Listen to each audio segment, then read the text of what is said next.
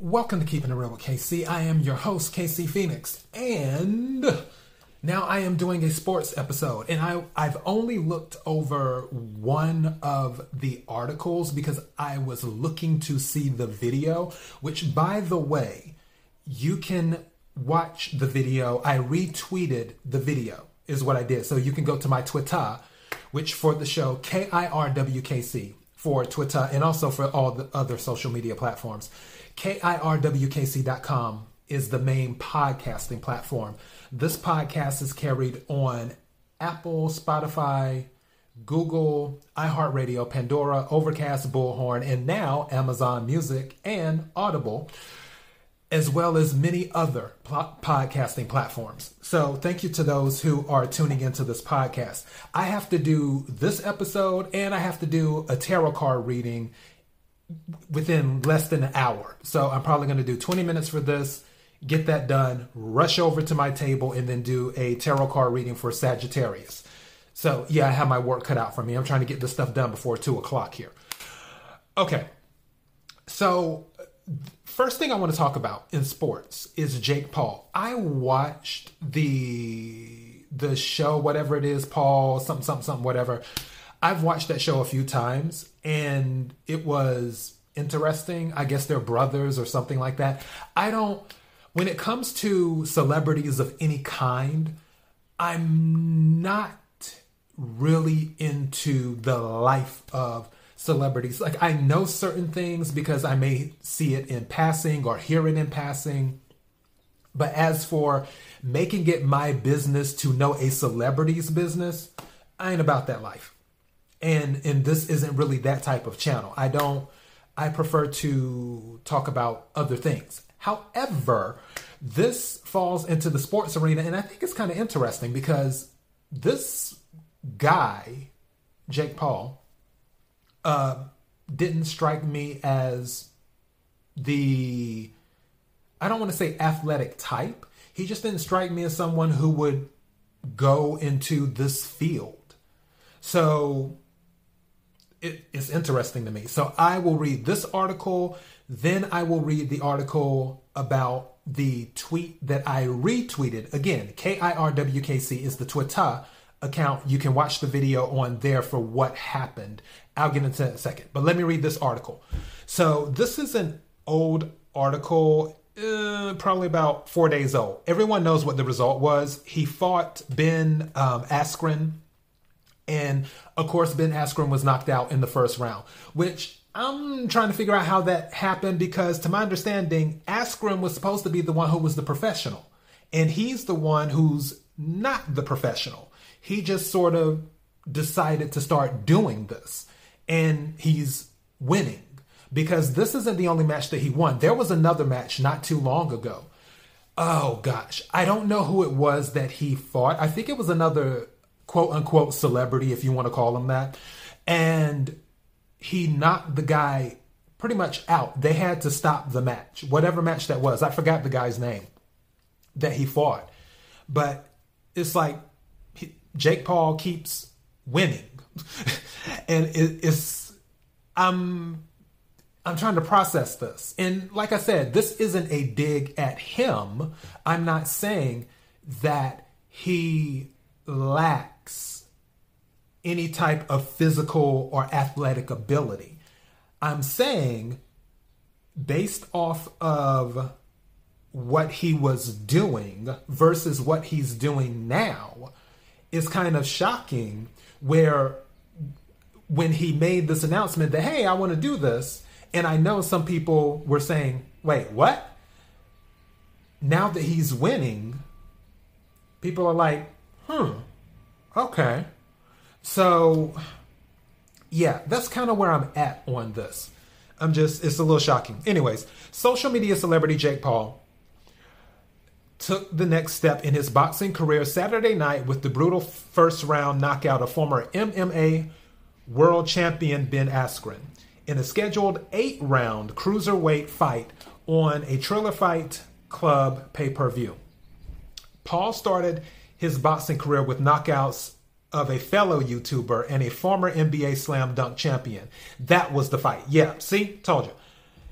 the critics said he had yet to face a real fighter. On Saturday, he was paired with Askren. Paul proved his worth as he wait as he wasted little time putting hands on Askren and then stopped him with the scintillating or scintillating right hand in under two minutes. It has been a stunning run for Paul, who decided to pursue a side career in boxing a few years ago. He clearly is taking the sport seriously, and he showed that he is much more than a social media star with his knockout of an opponent who was once considered among the best MMA fighters in the world. Paul promised a first round knockout. Now, that I didn't know about. I don't, you know what, when it comes to sports with the trash talking, I'm kind of funny about that.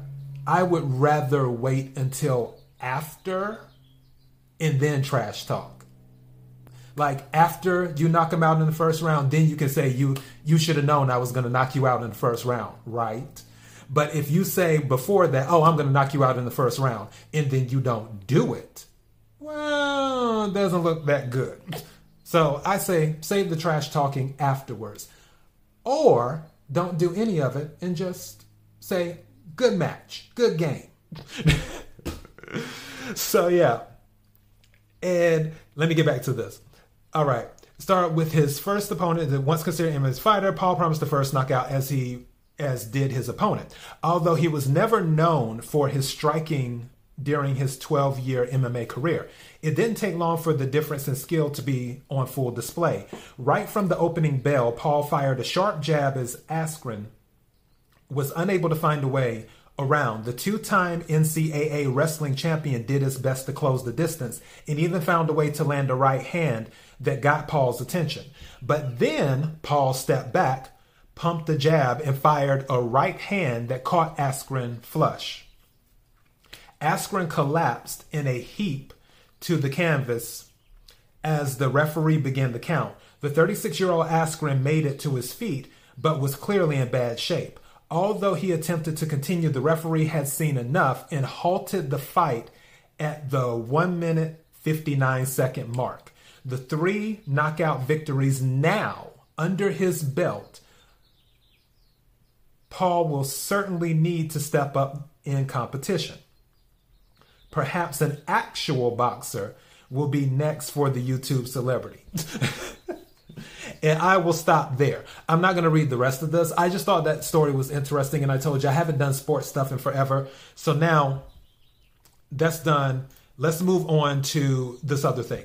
This is crazy. Again, you can go to my Twitter page, K I R W K C, and you can see this video. I promise you, it looks like something out of the movies, but it's not. And I had to rewatch it again to make sure that there wasn't any type of, you know, FX or or whatever. No, this actually happened. So it says college baseball broadcaster makes absurd bare hand catch on foul ball, adds perfect frame job. Geoff Haxton is a former backstop, so it makes sense to see him make an absolutely ridiculous snag on a foul ball last Friday night. Also perfectly framed framing the ball and not moving a muscle for the theor- um, theoretical umpire. The ball, which came off the bat of Texas Tech batter Jace Jung, made a beeline for the broadcast booth, where it smacked the bare hand of the Texas Tech radio announcer. Haxton made the grab and even framed the ball so an imaginary umpire behind him could grab a really good look at the ball. And he said, My hand hurts so bad right now, Haxton jested after the grab. No one would have, have known otherwise. A former college catcher, Haxton hasn't played ball since 1996. He still got it. Texas Tech would win the game 7 to 2. Someone saved Haxton's hand a spot in the ice tub. You have to watch this. It and again, it looks like it was FX. Like there was some type of, I don't want to say funny business, but like there was some type of movie magic done. The foul ball was hit. It went towards the broadcast section.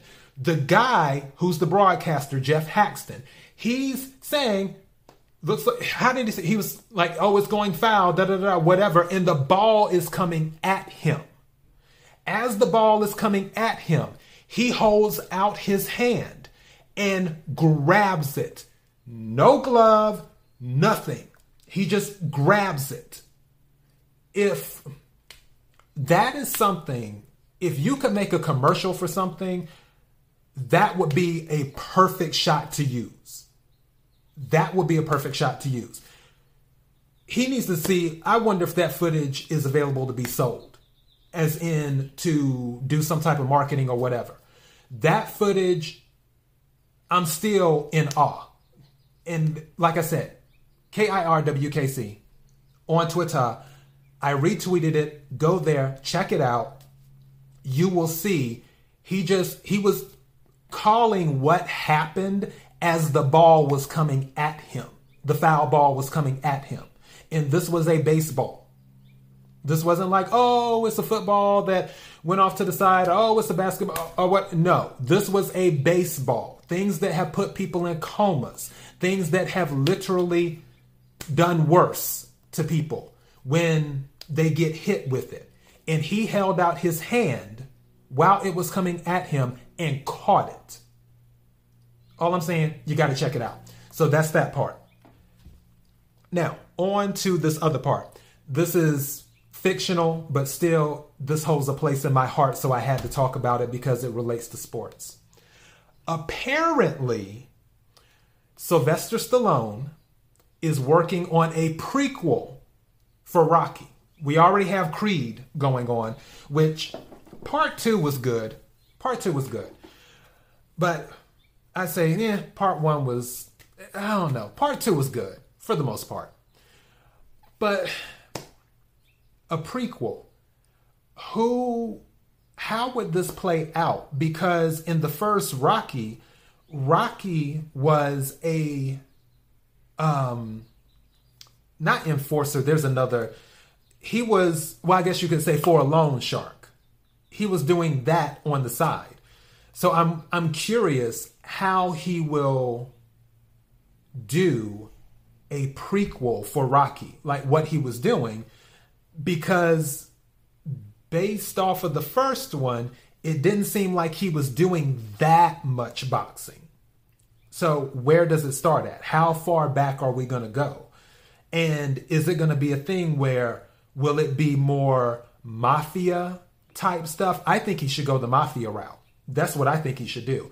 I think that the main substance of it should be mafia, where he's working for a loan shark, and the boxing is just the it's like the icing on the cake.